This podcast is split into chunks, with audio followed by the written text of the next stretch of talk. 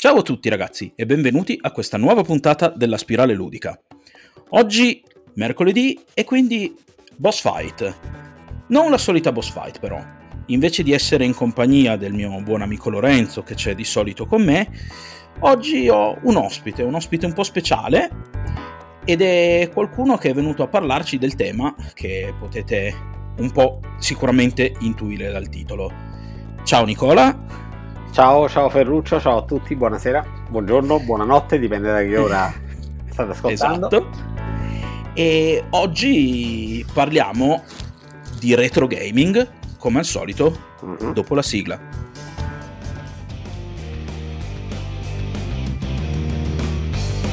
La spirale ludica. Scopriamo le regole del gioco. Perché chi non gioca è vecchio dentro. Oh, rieccoci. Allora, Nicola. Sì. Io ti ho invitato qui e ti inviterò altre volte qui, come già ti ho preannunciato, ma oggi, come già detto, tu sei qui nello specifico perché sei un retro gamer, sbaglio? Un fottuto retro gamer? Sì, sì, sì, sono io. Tant'è vero che, insomma, magari per chi non lo conoscesse, io poi comunque sotto vi lascio i link in descrizione, tutto quanto. Il nickname con cui sei più noto in rete è è Spectrum. Eh, eh, che magari per alcuni di voi, i più giovani, potrà non voler dire niente, ma noi invece, eh, che abbiamo qualche annetto in più sulle spalle, abbiamo avuto modo di provarla a giocarci ed è una vecchissima, praticamente una vecchissima console, una cosa a metà tra un PC e una console, perché... Beh, no? Beh, è addirittura aspetta, precedente al Commodore. Eh, stiamo... Beh, in realtà dipende da quale Commodore. Se parli del Commodore 64 penso che lo abbia preceduto di, di pochi mesi in realtà. Mm. Comunque lo, lo, lo, ZX Spectrum è un... in realtà è un computer a tutto tondo, non è una, non è una console, non era una ah. console. E quando è uscito era un...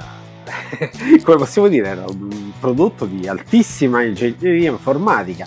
Visto oggi è poco più che un pallottoliere elettronico però a quell'epoca, era, nel 1982, era una cosa incredibile e soprattutto per il prezzo che aveva, ma penso ne parleremo. Io mi chiamo così perché ho deciso di è un omaggio appunto a questo computer che avevo, che ho, che ho tuttora, che ho molto amato, che amo tuttora e quindi quando ho, dovuto, ho voluto scegliere una, una firma per, per le cose che faccio, per i fumetti che disegno, ho scelto questo nome qua. Già, perché Nicola, ve lo anticipo già adesso, è un disegnatore, io l'ho conosciuto proprio grazie al suo fumetto che all'inizio peraltro era un webcomic. Sì, sì. E adesso invece viene pubblicato sotto l'etichetta Dark Zone. Sì, esatto. Vi lascio comunque ragazzi tutti i link sotto per andare a vedere e, e, e assolutamente vi consiglio di andare a vedere perché è veramente un bel fumetto. Non è per bambini. No, non, non proprio per... Uh... È un fumetto che tratta tematiche adulte. Diciamo sì, diciamo che almeno, sì, almeno un minimo. Ma penso che adesso, al giorno d'oggi, eh, una, un sedicenne possa leggerlo tranquillamente. Eh. Eh, mm. In realtà ci sono... Vabbè, poi ci sono anche lettori più giovani, ma magari ne parleremo un'altra volta. Magari ne, ne parleremo sì, un'altra sì, volta, adesso se no andiamo fuori tema. Comunque sì, disegno, Avremo... disegno fumetti e, e mi firmo Spectrum. E si firmi Spectrum. Ma tu, insomma,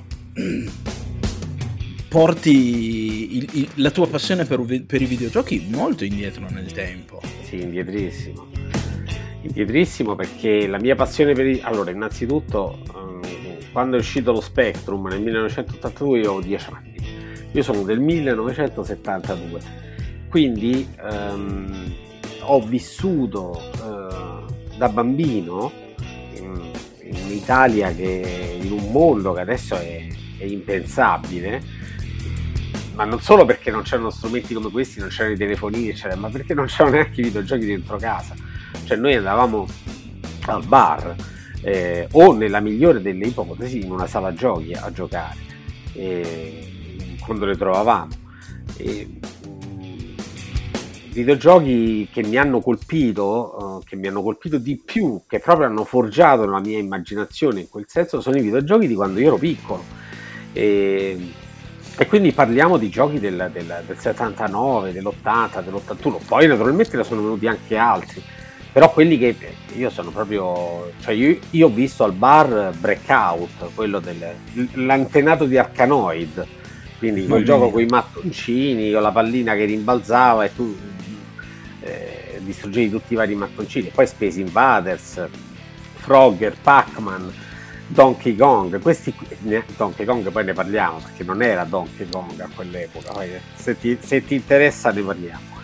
Sì, e, ma sì. E quindi quelli sono indietri, indietrissimo, nel senso che quelli mi hanno talmente colpito e li ho talmente amati, ma poi verremo al discorso perché vedo che il titolo è, sbaglio, nella mente di un retro gamer. Nella mente di un retro gamer. Sì, sì. ma ti dico una cosa, è nel cuore di un retro gamer.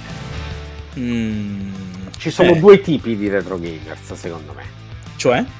Allora, uno è l'appassionato... Um, mettiamo conto che tu decidi di vedere un po', ma com'era questo ZX Spectrum? Allora ti metti lì, ma tu, mm, tu di, che, di che anno sei Ferruccio? Eh, io sono del 1979. Perfetto.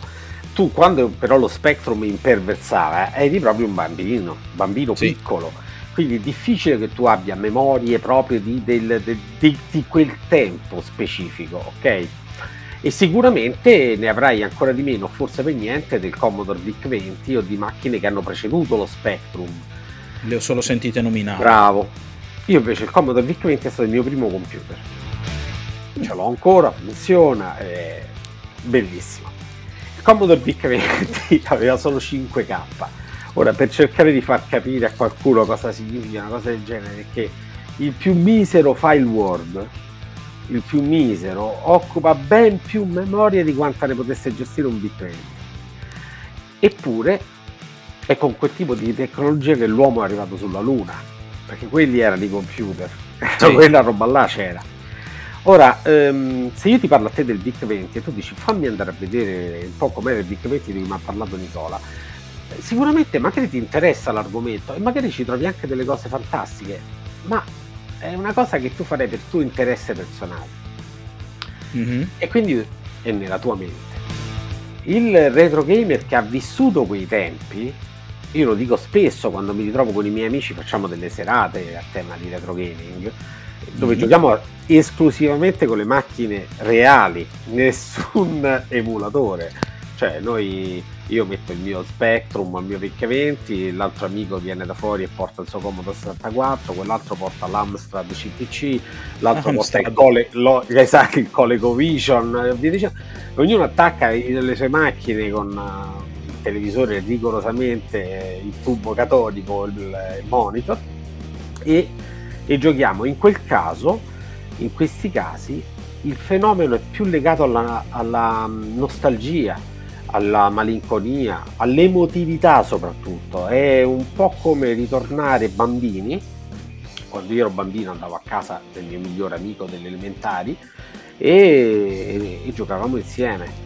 E, è, è, proprio come un tornare bambini, però non è una cosa proprio da, da rincoglioniti, cioè non è che noi siamo lì e, e ragioniamo da No, cerchiamo di... da vecchi stavo dicendo, ti ricordi com'era? No, un po' c'è quello, un po' c'è, un po' mh, mm, sarei falso a dire che non c'è. E quindi c'è, a volte ci sono rievocazioni, ma ti ricordi sto gioco? Come, come si faceva? Com'era il bar? Ma tu in che sala giochi andavi? Cosa facevi? Ma quanto costava? Fregavo, facevo la cresta sul resto del latte che andavo a comprare a perché mamma mi andava a prendere il latte e usavo il resto per giocare a centipede, eh. capito? Allora ci si racconta queste cose, si gioca, si gioca anche a giochi nuovi che fanno su queste macchine perché ne fanno, ne vengono realizzati ed è però un viaggio nel tempo.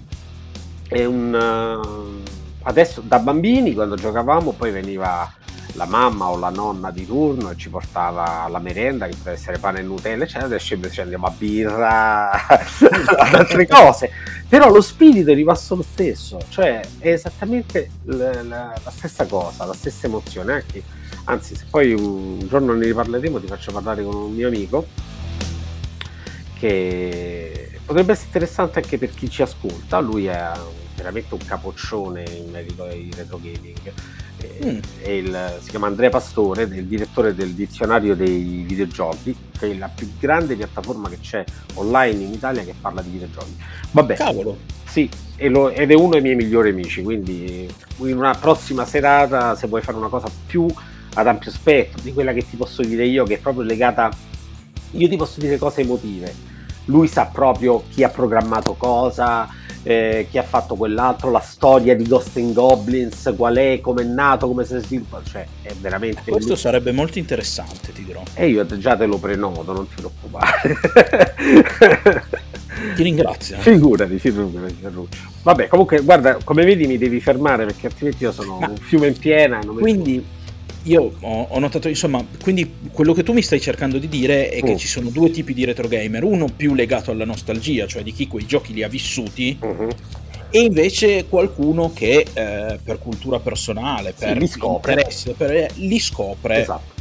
Ecco, tu da quello che mi hai raccontato fino adesso sei il nostalgico. Ma è un discorso generazionale.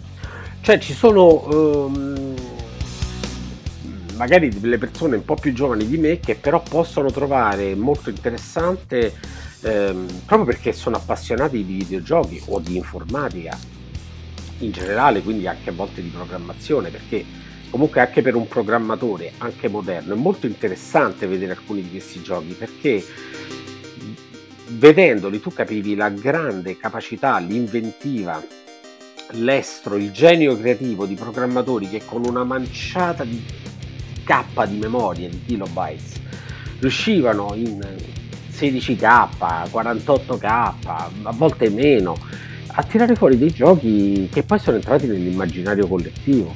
Cioè un gioco come Pac-Man probabilmente sta in 8K di memoria.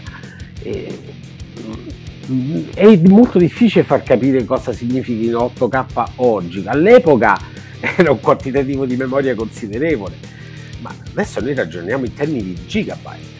8K oramai neanche un file TXT esatto, esatto, esatto, esatto.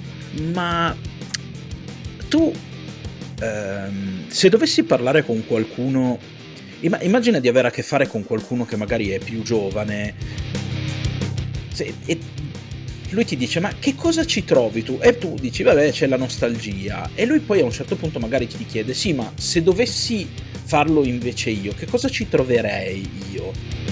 Cioè, immagina di, prov- di dover provare a convincere qualcuno del, della bontà di questa attività, che no, non sono io perché io già lo so. che... Allora, Però, beh, ad esempio... Chi non ha mai giocato vecchi giochi, secondo te perché dovrebbe comunque provare ad approcciarsi? Perché sono divertenti. Ti faccio... Sono... Allora, ci sono diversi aspetti. Uno è proprio perché sono divertenti e l'altro perché hanno delle meccaniche molto semplici, eh?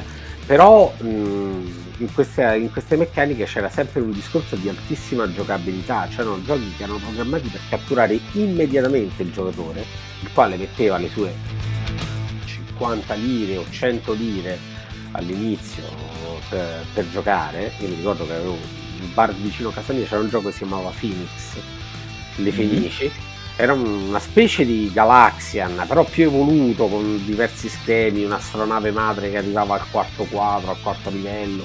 E, e quello costava 50 lire, ora 50 lire, che so, due centesimi e mezzo, una cosa del genere. Adesso è la cifra ridicola. E, ehm, però tu mettevi i soldi e quei giochi dovevano immediatamente catturarti, dovevano farti venire voglia di mettere altre 50 lire o 100 lire. Eh, eh, dentro la macchina, dentro il cabinato. E quindi prima di tutto perché sono divertenti.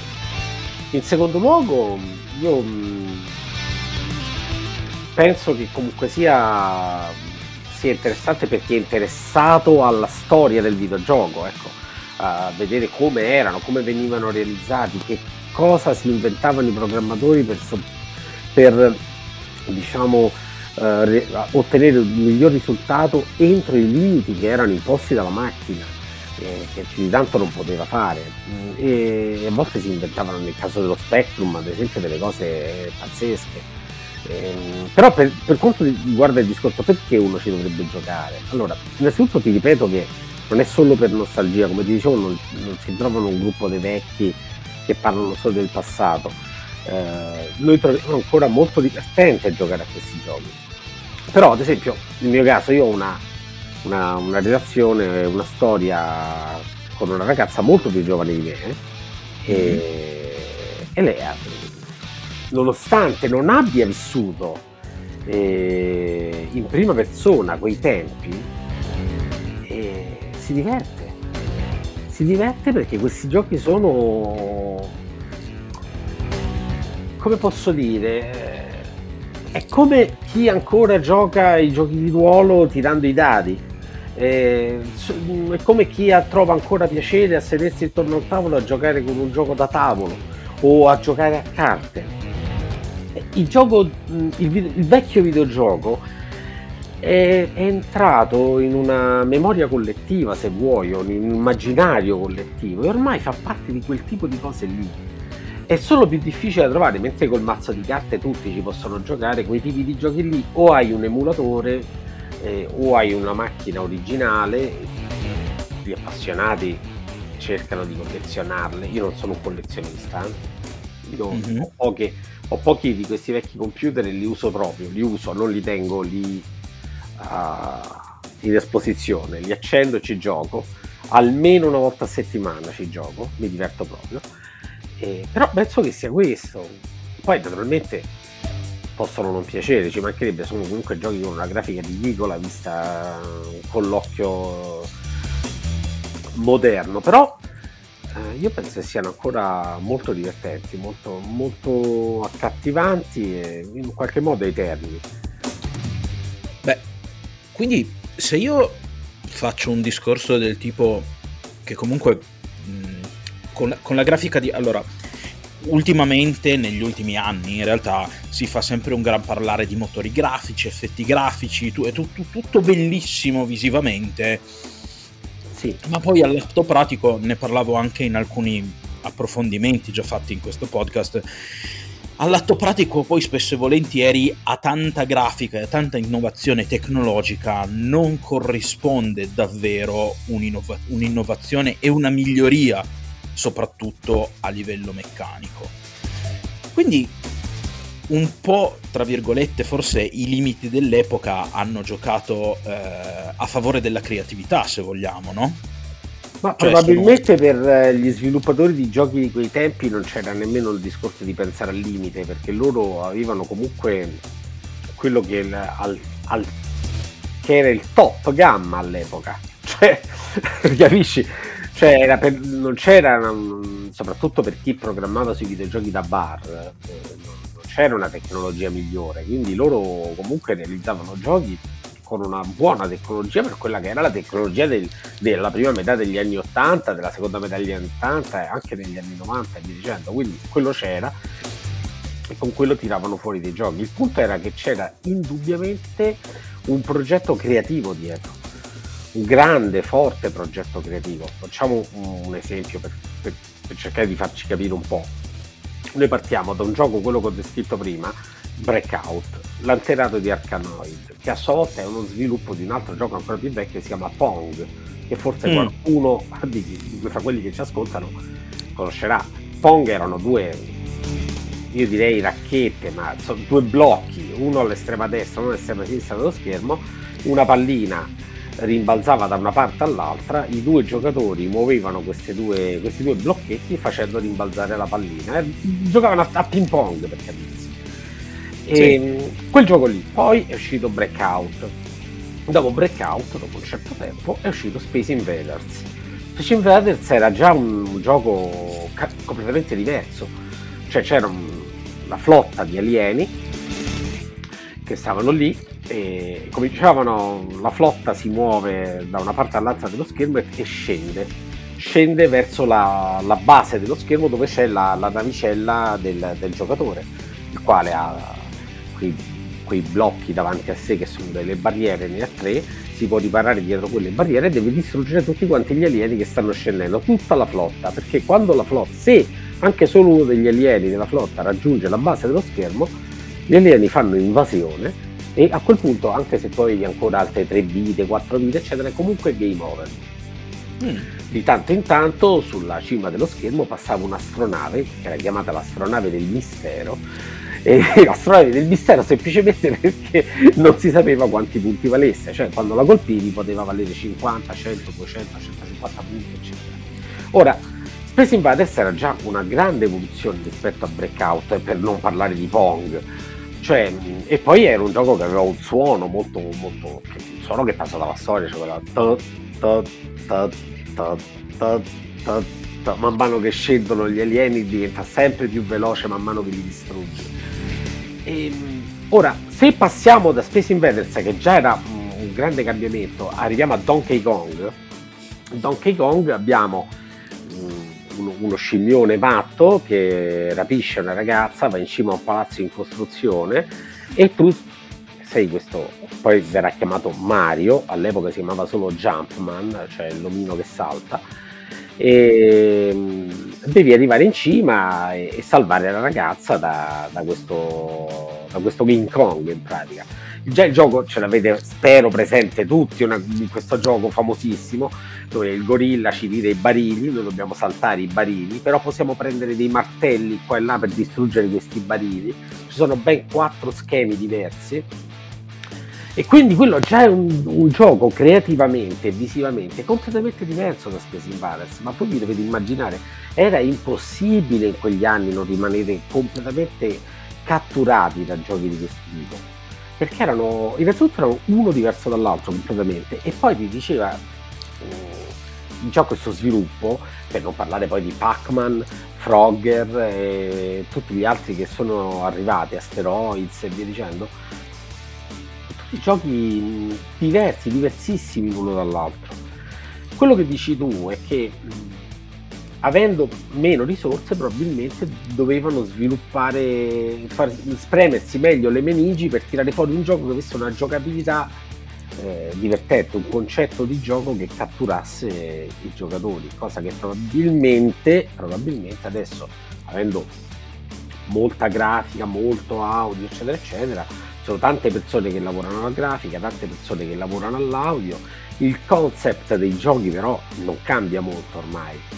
Cioè, in grosso no. modo i giochi sono quelli, possono essere giochi di ruolo, giochi d'azione, tu puoi trovarti in guerra piuttosto che in un'ambientazione di fantascienza. Sono un po' dei film interattivi dove tu giochi eh, all'interno di una storia. Quelli là, i giochi di cui parlo io, erano eh, l'evoluzione dei giochi da tavola alla fine. Quindi è un po' diverso come concetto, non so se ho reso l'idea. Sì, credo di sì. Tra l'altro io quando hai parlato di Space Invaders mi è venuto in mente che c'era un vecchio aneddoto legato proprio, non, probabilmente tu lo saprai già, lo spiego un po' per chi non magari questa cosa un po' più giovincello, non ci ha giocato.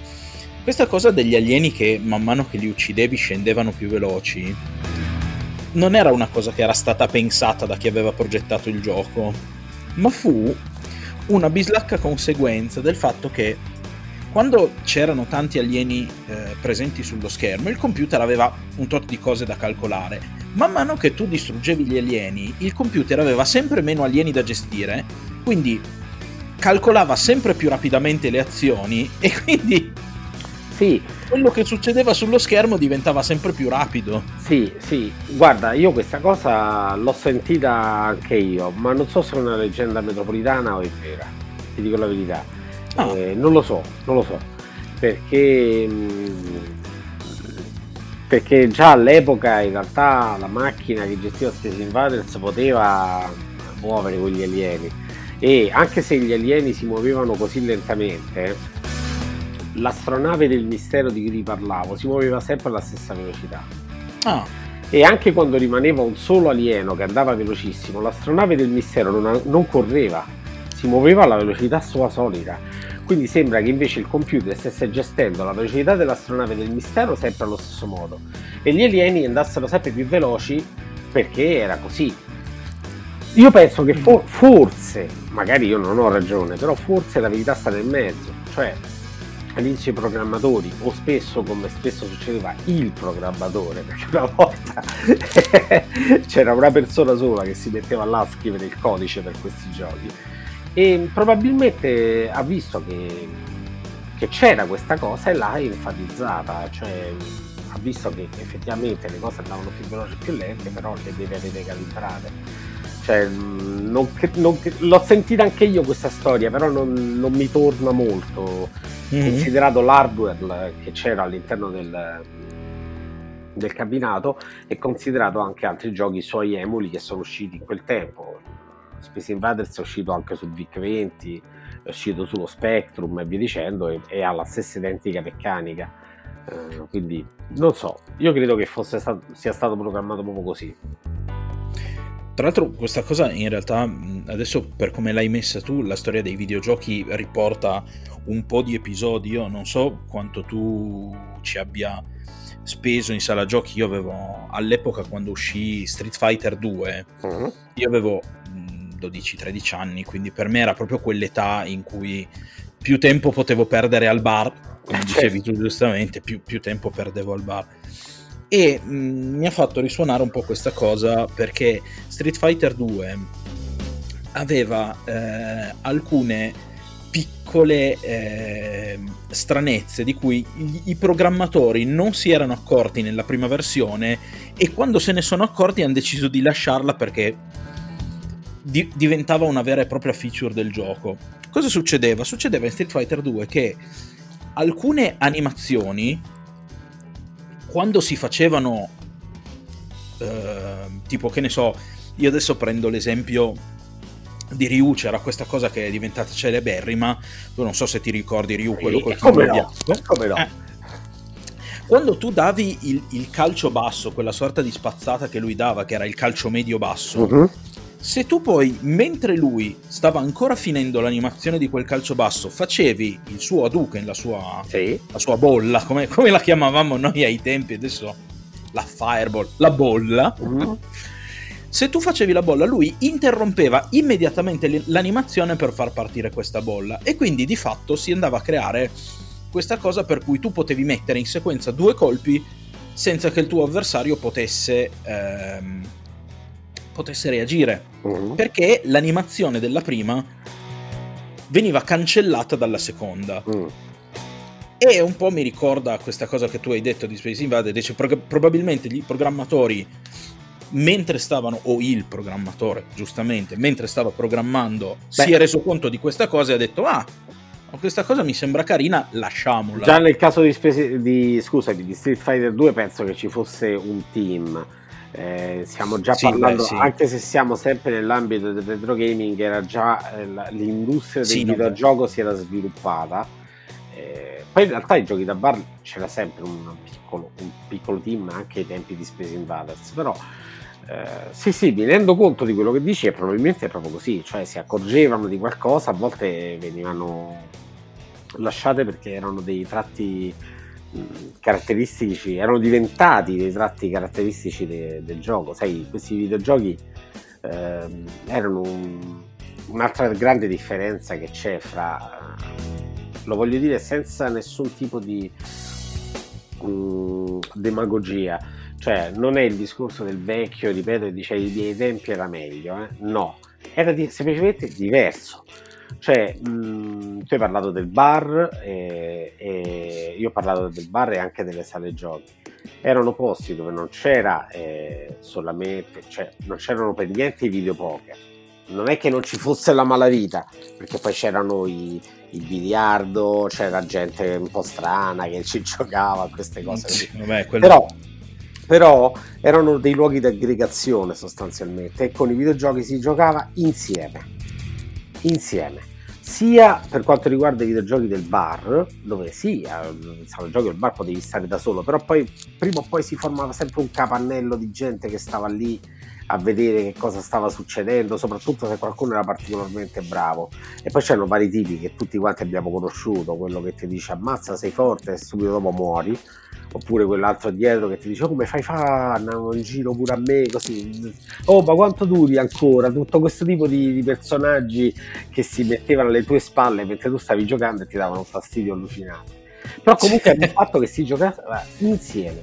Questa cosa succedeva anche con i videogiochi da casa con i computer. Cioè come ti ho detto prima si invitavano degli amici si, e si giocava insieme. Anche perché all'epoca non è che tutti ce l'avessero. Quando un mio amico io facevo le stavo, vabbè chiaramente stiamo parlando delle elementari delle medie nel mio caso e uscì l'Atari chi aveva l'Atari a casa era una cosa pazzesca quindi eh, bisognava andarci per giocare proprio a Space Invaders magari. Quindi si giocava insieme cosa che adesso è è diversa. Il, gioco, il videogioco ora, ma non lo dico perché il videogioco ora è più brutto. Io ho giocato dei giochi, ad esempio, io sono appassionato di giochi di ruolo. Ho giocato dei giochi di ruolo bellissimi su computer da solo. In grazia di Dio, eh? di notte, quando mi andava di più, soprattutto quando ero un po' più giovane. Ho giocato dei giochi bellissimi da solo per conto mio e, e mi è stato benissimo. È semplicemente diverso, un modo diverso di giocare rispetto a, a, quei giochi lì dove il giocare insieme era importante perché erano giochi che si basavano soprattutto su quanti punti potevi fare e quindi si, c'era una gara. L'unico che un, alcuni giochi hanno mantenuto questa cosa è, ad esempio c'è lo Street Fighter di cui hai parlato tu perché spesso ci si giocava in due e quindi già ecco, coinvolgevi un altro. Però insomma diciamo che comunque eh, una cosa che purtroppo alla fine forse non è, non è, rimasta granché, se non proprio in quelli che sono stati poi tutti gli eredi di Street Fighter. Eh, una cosa che all'epoca era molto, era molto di più, che emerge dai tuoi discorsi e che adesso forse un po', diciamo che l'online ha un po' castrato, è questo fatto di videogiocare insieme. Sì. Cioè, non c'era internet, non si poteva collegare. No con qualcun altro dall'altra parte del mondo, bisognava che se volevi giocare con qualcuno a Pong, anche solo a Pong, per, tanto per citare un, un esempio andando sì. molto indietro nel tempo, doveva, dovevi avere il tuo amico seduto lì di fianco a te. Sì. No, ma e poi era proprio più divertente comunque, anche quando nei giochi in cui giocavi da solo era più divertente, cioè io se potevo andare con mio cugino a, o con un con il mio amico di cui ti parlavo prima eh, mm-hmm. a, a, giocare era più bello a giocare a, so, a qualsiasi cosa ci fosse era, era tutta un'altra cosa perché dai ce la fai cioè, era tutto un... poi ti sentivi pure più, più spalleggiato più forte più era un discorso sociale cioè mh, questa cosa il videogioco l'ha l'ha perduta perché ma, se, ma l'ha perduta perché si è, mh, è sparito dai luoghi del, di ritrovo. Il, ehm, soprattutto da noi i videopoker hanno preso il posto de, di questi videogiochi che erano tutto sommato innocui sì, ci potevi spendere qualche lira ma finiva lì. Siamo ben lontani dal gioco d'azzardo e, e, poi alla fine erano spesso dove? Al bar dove andavi, dove andavi a comprare appunto il latte, dove ti compravi il ghiacciolo, e, mm, il barista ti conosceva. E tua madre sapeva che ti trovava lì a, sì. gio- a giocare a Galaxian, non è che stavi da un'altra parte. Quindi eh, erano dei posti dove tu potevi stare, stare con, con altre persone e sentire il rumore della vita di quello che prendeva il cappuccino, di quell'altro che faceva un'altra cosa, quello che si comprava le sigarette, intanto tu stavi là con uno o due amichetti e, e giocavi. E questa cosa adesso invece non c'è più perché le sale giochi sono diventati dei luoghi d'azzardo dove i bambini, me che meno, possono entrare. E invece quella era, una, era comunque una forma di aggregazione. Poi metti conto che i soldi non erano infiniti, no Ferruccio? Parliamoci chiaro. Eh. Quindi una volta che tu avevi speso quei po- pochi spiccioli in tasca, che facevi? Dopo uscivi e stavi per strada con i tuoi amici, potevi andare alla, al giardinetto a giocare da un'altra parte, a casa di un altro, o semplicemente te ne tornavi a casa perché dovevi tornare a casa, però era un modo per stare insieme. E, e questo adesso è innegabile che non c'è più cioè io lo vedo con i miei nipoti, mio nipote ha 7 anni, gioca con un sacco di giochi sul suo, sul, non sul suo, sul telefono del padre, di mio cognato. Mm, ok. E, e gioca, ma gioca da solo. Gioca da solo, ci può stare tantissimo tempo, così come io stavo tantissimo tempo con lo Spectrum. Però io con lo Spectrum ci stavo con qualcuno che veniva a casa a giocare quasi sempre, e invece è stata solo e basta. Mm. E, Toglie. E ti, e ti ripeto, non, non lo so, secondo me era non era più bello, non posso dire che fosse più bello, era bello però, però era bello. E oggi tu mi dicevi che comunque fai, fai, fai gruppetto, nel senso tutto sommato, sì. al di là del giocarci da solo, eh c'è no. anche poi ancora certo. quella voglia di incontrare quegli amici con cui magari... Il fenomeno giocato. è lo stesso, Ferruccio, è esattamente lo stesso. Cioè noi mh, tendiamo a ricreare ma non artificialmente. Allora, è successo, ti dico come è successo a me. Io stavo vivendo un momento molto difficile e è stata una fase della mia vita dove ho cominciato tante cose. Comunque in, quella, in quei giorni andai in soffitta, non, non, so nemmeno io perché, e, e ho preso il mio, cioè il mio Vic 20, stava là detto ma fammi vedere se funziona ancora. L'ho portato giù, l'ho attaccato e funzionava dopo quasi 40 anni. Ho detto incredibile, funziona. E ho cominciato a giocare diciamo, delle cartucce, dei giochi, delle cose. Cominciato, stiamo parlando di quei giochi di cui ti parlavo prima, eh, Pac-Man, quelle mm-hmm. cose là. E mh, mi sono divertito tantissimo, mi sono ricordato di quei tempi, di come erano, eccetera. Allora, dopo mh, qualche tempo dopo, non so, qualche settimana dopo, così ho cercato mm, su, su Facebook se c'erano persone che si occupavano di questa roba, se si divertivano, cioè ho trovato un gruppo, un gruppo si chiamava, si chiama uh, The Retro Games Machine e sono okay. entrato in questo gruppo, ho detto per conoscerli. E, mm, e, i ragazzi di quel gruppo che erano di Roma um, ho cominciato a contattare perché vabbè si sono accorti di me per le cose di cui parlavo. E poi è capitato che ci siamo visti abbiamo fatto una, una cena insieme abbiamo mangiato una pizza insieme. E io poi la seconda volta che ci siamo visti la prima volta si parlava solamente ah io c'avevo questo io c'avevo quello era un po' per rievocare i vecchi tempi. Mm-hmm. la seconda volta ho detto sentite era estate e io a casa mia ho uno spazio all'aperto un giardino qui allora ho detto sentite avevo finito di cenare ho perché non andiamo a casa mia e attacchiamo quello che ho io, lo Spectrum, il Bitcoin e giochiamo. Dai, è bello! Andiamo, andiamo! E così è cominciata. E lo spirito è rimasto quello, ci continuiamo a vedere, adesso chiaramente con la pandemia siamo stati fermi, però in linea di massima lo spirito è ancora quello lì, è uno spirito più che altro di fare festa, di stare insieme, non è una cosa ricostruita apposta per rivivere i vecchi tempi. Noi ci mettiamo là e si chiacchiera e si gioca e ci beviamo una birra oppure ci ordiniamo una pizza. E... È lo stesso spirito di quando eravamo bambini. Giocare, parlare, fare gli stupidi, essere bambini.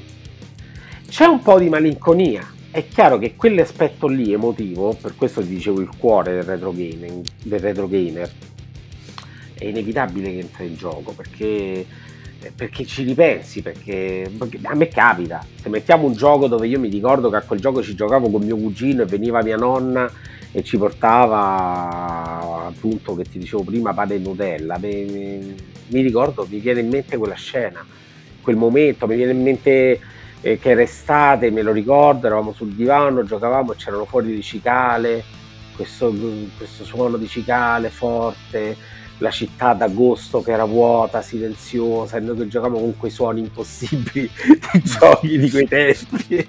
Quindi è inevitabile che poi ci vai il ricordo. Ed è anche bello, anche agrodolce, piacevole da, da assaporare e da condividere con gli altri. Gli altri poi ti, ti raccontano a loro volta, io sto gioco l'ho comprato là, c'era un negozio in quella strada e ognuno, ognuno racconta la sua esperienza ed è, piacevole. Anche perché poi alla fine ho conosciuto tutta gente che aveva computer assurdi. Ok. E quindi direi che possiamo dire che comunque c'è un più giovane, magari che adesso abbia i suoi 20, facciamo 25-30 anni, esatto. perché forse un quindicenne potrebbe non, non avere ancora quel, quello spirito lì, però eh, uno che magari ha già i suoi 25-30 anni, anche se non ha giocato a quei giochi, in questo tipo di giochi può ritrovare qualcosa che nei giochi moderni non si trova, cioè un aspetto molto più aggregativo esatto, e sociale esatto, Ferruccio, che invece magari l'aspetto social e uso i due termini apposta nel senso sociale proprio in italiano nel senso di fare gruppo esatto. e vedersi e stare assieme e invece questo aspetto social tipo social network dove c'è veramente tanta condivisione ma nessuna condivisione perché è un freddo eh, mostrare dei risultati. C'è tanta condivisione mostrare... ma poca partecipazione. Eh, grazie, bravo. No? Tanta condivisione e poca partecipazione. Mm-hmm. Quindi, tutto sommato, forse un aspetto che questi giochi conservano tutt'oggi e che i giochi moderni non sì, hanno. Secondo me sì, perché i giochi moderni sono dei giochi dove tu ti devi fare una full immersion, parliamoci chiaro sono giochi dove molto belli da, vista, da tutti i punti di vista, audio, video, eh, tu sei lì, sei nel posto in cui il gioco ti ha calato e vivi quella trama e ma lo vedo, lo, lo so, lo so anche perché alcuni ci ho giocato. Io mi sono fermato a un certo punto, però ho visto l'evoluzione del videogioco, ho giocato a dei giochi dove tu sei dentro quella storia, la vivi quella storia, sei là. E i giochi di cui ti sto parlando io, di cui abbiamo parlato noi, di cui stiamo parlando in questa chiacchierata, sono dei giochi in cui non c'è nessuna immedesimazione. Cioè tu, se stai giocando a Street Fighter, sì, va bene, d'accordo, puoi pensare, puoi fingere, ma non puoi pensare di essere Blanca eh, oppure Dalsim, tu stai lì e e ti diverti a fare quelle mosse strampalate e a mettere capo al tuo avversario. Se tu stai giocando a Ghost and Goblins, non puoi pensare veramente di essere il cavaliere che cammina in mezzo agli zombie, li distrugge e poi quando colpiscono lui l'armatura gli salta per aria e rimane in mutande. Non so quanti di quelli che si ascoltano conoscano questo gioco, ma è abbastanza iconico, dovrebbero conoscerlo. Guarda, ti dico solo che Capcom sta per eh, pubblicare eh. una cosa chiamata Ghost and Goblins Resurrection, che è il vecchio Ghost and Goblins semplicemente con una grafica moderna, ma il gioco è quello. Però voglio dire, non sono giochi dove tu ti puoi eh, immedesimare, oddio sono lì non sei lì, tu stai giocando quel gioco. E di conseguenza, uh, idem se stai giocando a Frogger, non puoi pensare di essere la ranocchia che viene schiacciata dalle macchine che passano, sei, sei uno che sta giocando e deve portare la rana dall'altra parte dello schermo. E così tutti quanti questi giochi, quindi è, è molto più facile parlare, condividere, fare una partita per uno, vedere ognuno quanti punti fa, vedere dove si arriva. Quegli altri giochi, i giochi di adesso, se cominci a giocare, una partita non dura pochi minuti. Una partita richiede tempo, richiede abnegazione, devi stare lì, devi portare avanti tutta una serie di cose, di, di ragionamenti, anche con i giochi di ruolo è così, no? E, I giochi di cui parlo, stiamo parlando noi sono un'altra cosa e sicuramente hanno questo potere di aggregativo. Guarda, io credo che anche dei bambini in realtà, io ho fatto giocare a dei giochi sullo Spectrum ai miei nipoti, eh, 12 anni, 7 anni e ci hanno giocato. Dipende tutto da trovare ovviamente il gioco che possa essere adatto a un bambino di quell'età eh, perché non tutti i giochi per lo Spectrum erano fatti anche per, o così come per qualsiasi altra macchina eh, di quegli sì, anni, sì, anche sì. per chi ha 15 anni, 16 anni, quindi è logico che devi trovare il gioco che abbia quelle meccaniche che lo, possano funzionare. Però se metti un Pac-Man, metti Donkey Kong, questi giochi qua, questi sono eterni, non, non è possibile non capire come funzionino, tutti capiscono come funzionano subito, vedendo l'altro che gioca e una volta che hanno visto come funziona, se vogliono provare a giocare, vedranno subito di che roba si, si tratta. Ecco. Quindi ci sono, insomma, aspetti, oltre alla socialità c'è anche un aspetto di immediatezza del gioco che tutto sommato un po' si è perso, perché i giochi di adesso io sono un videogiocatore, quindi dico, gioco, gioco tuttora e mi rendo conto che c'è questa grossa differenza tra i giochi di allora e i giochi di adesso e che i giochi di adesso in un modo o nell'altro hanno bisogno del tutorial. Certo. De- devi farti l'inizio, di- ti deve spiegare le meccaniche, che per carità è ottimo. È ottimo perché le meccaniche sono diventate molto più complesse e molto più sfaccettate. Fantastico, questo è molto bello, però ha tu, comunque il suo stramaledettissimo fascino il fatto di sederti, avere un gioco e vedi, ok, le levette muovono il personaggio, il pulsante spara. Fine. Sì, ma infatti Ferruccio, quello che ti ho detto all'inizio di tutta questa chiacchierata non è più bello, è diverso. Cioè, oggi io, eh, con colpevole ritardo, eh, molto grave ritardo, ho eh, fatto una prima esplorazione, un gioco che ho mh, preso su Steam eh, ed è, mh, come si chiama? Divinity Original Sin. Ah, beh, okay. okay. Appena cominciato, eh, mh, ho fatto solo il personaggio, ho fatto due personaggi e ci sto andando pianissimo perché mi, c'è il tutorial che mi spiega le cose, devo vedere bene come funziona, il combattimento a turni, allora l'equipaggiamento ah, funziona così, ah, questi sono gli incantesimi, questi sono i talenti, queste sono le abilità, quindi mi guardo tutto, mi seguo tutto. Eh, non è un gioco dove tu puoi cominciare, mi metto lì, adesso mi, mi, mi metto a giocare 5 minuti e via.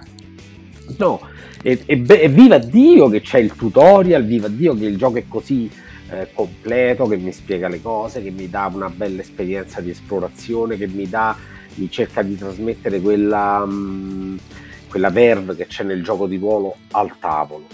E, ehm, è diverso da uh, giocare a, a, Wonder Boy o al Ghost and Goblins di cui parlavamo prima o a Space Invaders, è un'altra cosa.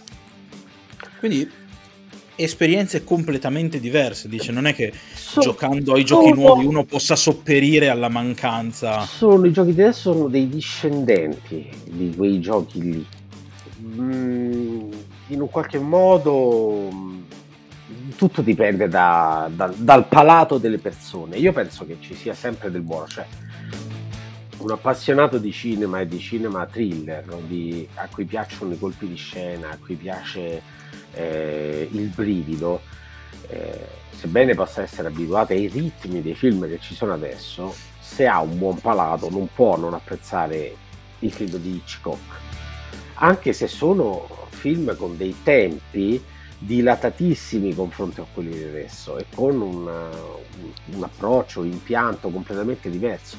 Però se ti piace il cinema e ti piace, mettiamo conto appunto il cinema dove c'è suspense, non ti può, non puoi bollarlo così. È per questo che dico la stessa cosa con il videogioco. Ti, sicuramente un vecchio videogioco, per quanto arcaico, per quanto progenitore dei giochi di adesso, se ti appassionano i videogiochi sicuramente ti interesserà.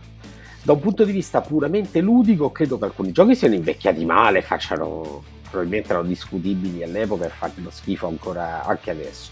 Però in linea di massima c'è una, una um, ottima dose di giocabilità e quindi siano buoni un po' per tutti, però bisogna saperli scoprire, bisogna imparare ad apprezzarli, bisogna capire che un, un videogioco mm, cioè bisogna capire anche i, i, contesti insomma nei quali sono nati perché altrimenti non, non, si comprende.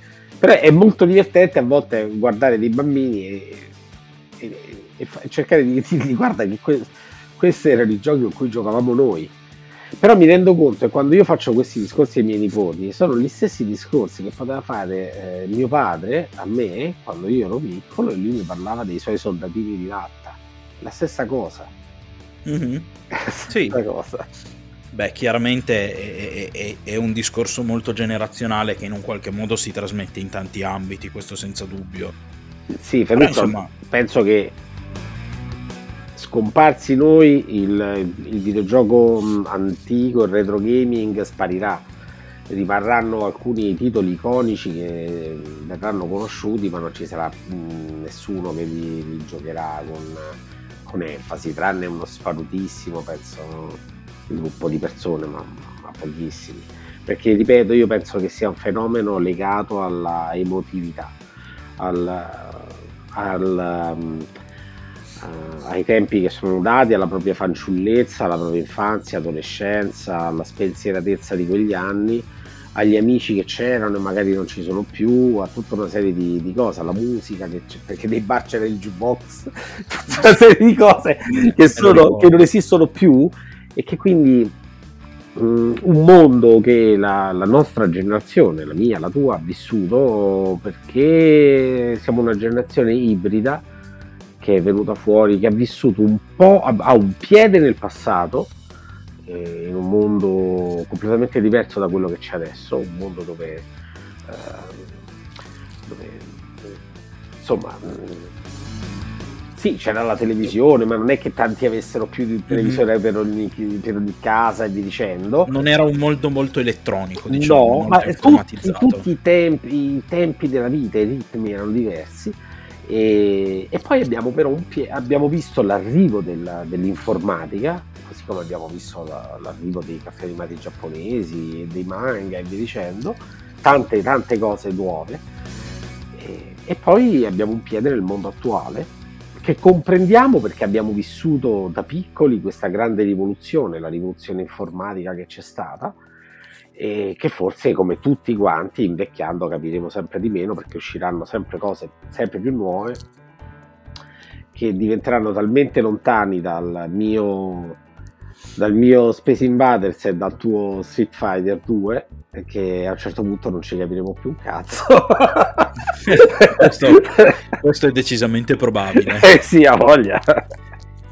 Però da come parli mi viene a questo punto da farti una, una sorta di ult- chiamiamola un'ultima domanda. Sì. quindi secondo te allora vabbè retro gaming è un termine molto generico che indica il giocare i videogiochi del passato. Sì. Però quindi secondo te il tipo di retro gaming che noi affrontiamo oggi, che quindi vede quei giochi pre... Uh,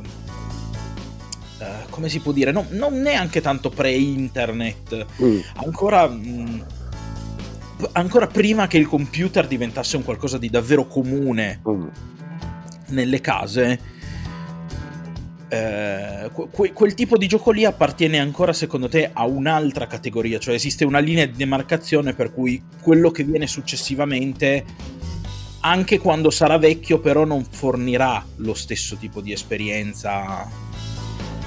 Ah, beh, bella, bella domanda. Non, non, lo so, non lo so. E non può fornire lo stesso tipo di esperienza, io credo, perché eh, ripeto, sono giochi ehm, tendenzialmente sono giochi più impegnativi e che richiedono più tempo per essere giocati.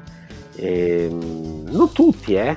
Non tutti, ci sono ancora dei giochi insomma così dove fai una partita e via, però in linea di massima i, giochi che hanno più grande successo sono quelli mm, che hanno un impianto molto complesso. E, ehm, mi viene in mente The Last of Us per esempio mm. e, mh, non è un gioco dove tu puoi metterti lì e dire ma dai prima di uscire facciamoci 5 minuti a The Last of Us eh sì, no, niente. Non vuol dire niente quello o ti metti lì e ci giochi oppure non vuol dire assolutamente nulla e mm, invece noi qui quando viene ecco il mio amico Andrea quello che ti ho detto che si occupa del dizionario dei videogiochi e che ti presenterò mh, prossimamente. E a volte ci vediamo, giochiamo e poi prima in genere l'ultimo gioco in cui giochiamo è proprio Donkey Kong. Ah. È tipo un modo per salutarsi, quindi dai la, la, la partita Donkey Kong non può mancare, mettiamo Donkey Kong, ci facciamo la partita, ci ammazziamo dalle risate in genere mentre ci giochiamo perché moriamo in modi orribili e poi, e poi ci salutiamo. Questa cosa non è possibile con un gioco di, di ultima generazione perché, perché, ripeto, sono dei giochi che hanno una, una trama, un, una complessità completamente diversa. Insisto a dire che i, i, i videogiochi, eh, i primi videogiochi, quelli che noi chiamiamo adesso retro, gamer, retro gaming, sono ehm, in un qualche modo io li trovo affini ai giochi da tavola, ai giochi di società. Era sì, ci potevi giocare da solo, però erano comunque um, intorno a un cabinato, in una sala giochi, in un bar, ci trovavi sempre un po' di persone. Ogni tanto ci trovavi un bambino, un ragazzino, un ragazzo da solo, però quasi sempre c'era più di una persona intorno. E quanto era più bello avere qualcuno di fianco che giocare da soli. Quello sì, Quell- lì qui possiamo dire non diverso, qui possiamo dire più bello. Questo sì. Allora, niente, io guarda, ti ringrazio tantissimo per questa chiacchierata. È grazie stato te, voi. un viaggio molto interessante, un tuffo nel passato e un interessante paragone con, con il presente. Ci sono cose che, guarda, io oggi scopro e che, che non sapevo neanche io, quindi mi fai, mi fai scoprire anche cose nuove e ci, perché spero che mi fa piacere possa, possa trarne giovamento e interesse e intrattenimento anche chi ci ha ascoltato. E ti ringrazio davvero tanto per essere stato qui con me oggi a parlare di retro game. Io voglio anticipare spero lo faccio, lo faccio chiedendotelo così in diretta così Grazie so se dico una castroneria uh-huh. oppure no riparleremo io e te, tu ricomparirai, vero? Tornerai qui. Ma certo, sì, se mi invidi, se non... Ma molto volentieri, anche perché sappi, sappi, che qua si parla anche di giochi di ruolo, quindi... Va bene, va bene, va benissimo. L'altra passione e... mia. Eh, e non solo tua, anche qui abbiamo... Sa- sappiate, caro pubblico, che qui ci sono due giocatori di ruolo incalliti. Sì, sì. Sì, è vero, è vero. Io in particolare master più che giocatore. Diciamo che eh, ho passato più ore della mia vita a fare il master che a fare il giocatore, però vabbè, ne parleremo a tempo debito. Ne parleremo a tempo debito. Quindi grazie mille Nicola per essere stato qui. Grazie a te Ferruccio, Io... grazie a voi, grazie a tutti. Vi lascio come al solito con uh, i saluti finali. Sotto in descrizione troverete il link per il Telegram, per il canale Telegram per rimanere sempre aggiornati sulle uscite del podcast il link alla nostra pagina Facebook che insomma sta, è ancora in fase di rodaggio, però insomma stiamo cercando di, di farla decollare. Eh, troverete soprattutto qui sotto i link ai fumetti del nostro amico Nicola, andate a dare un'occhiata. E vi ricordo, come oramai è consuetudine, che come diceva George Bernard Shaw, l'uomo non smette di giocare perché invecchia, ma invecchia perché smette di giocare. Alla prossima!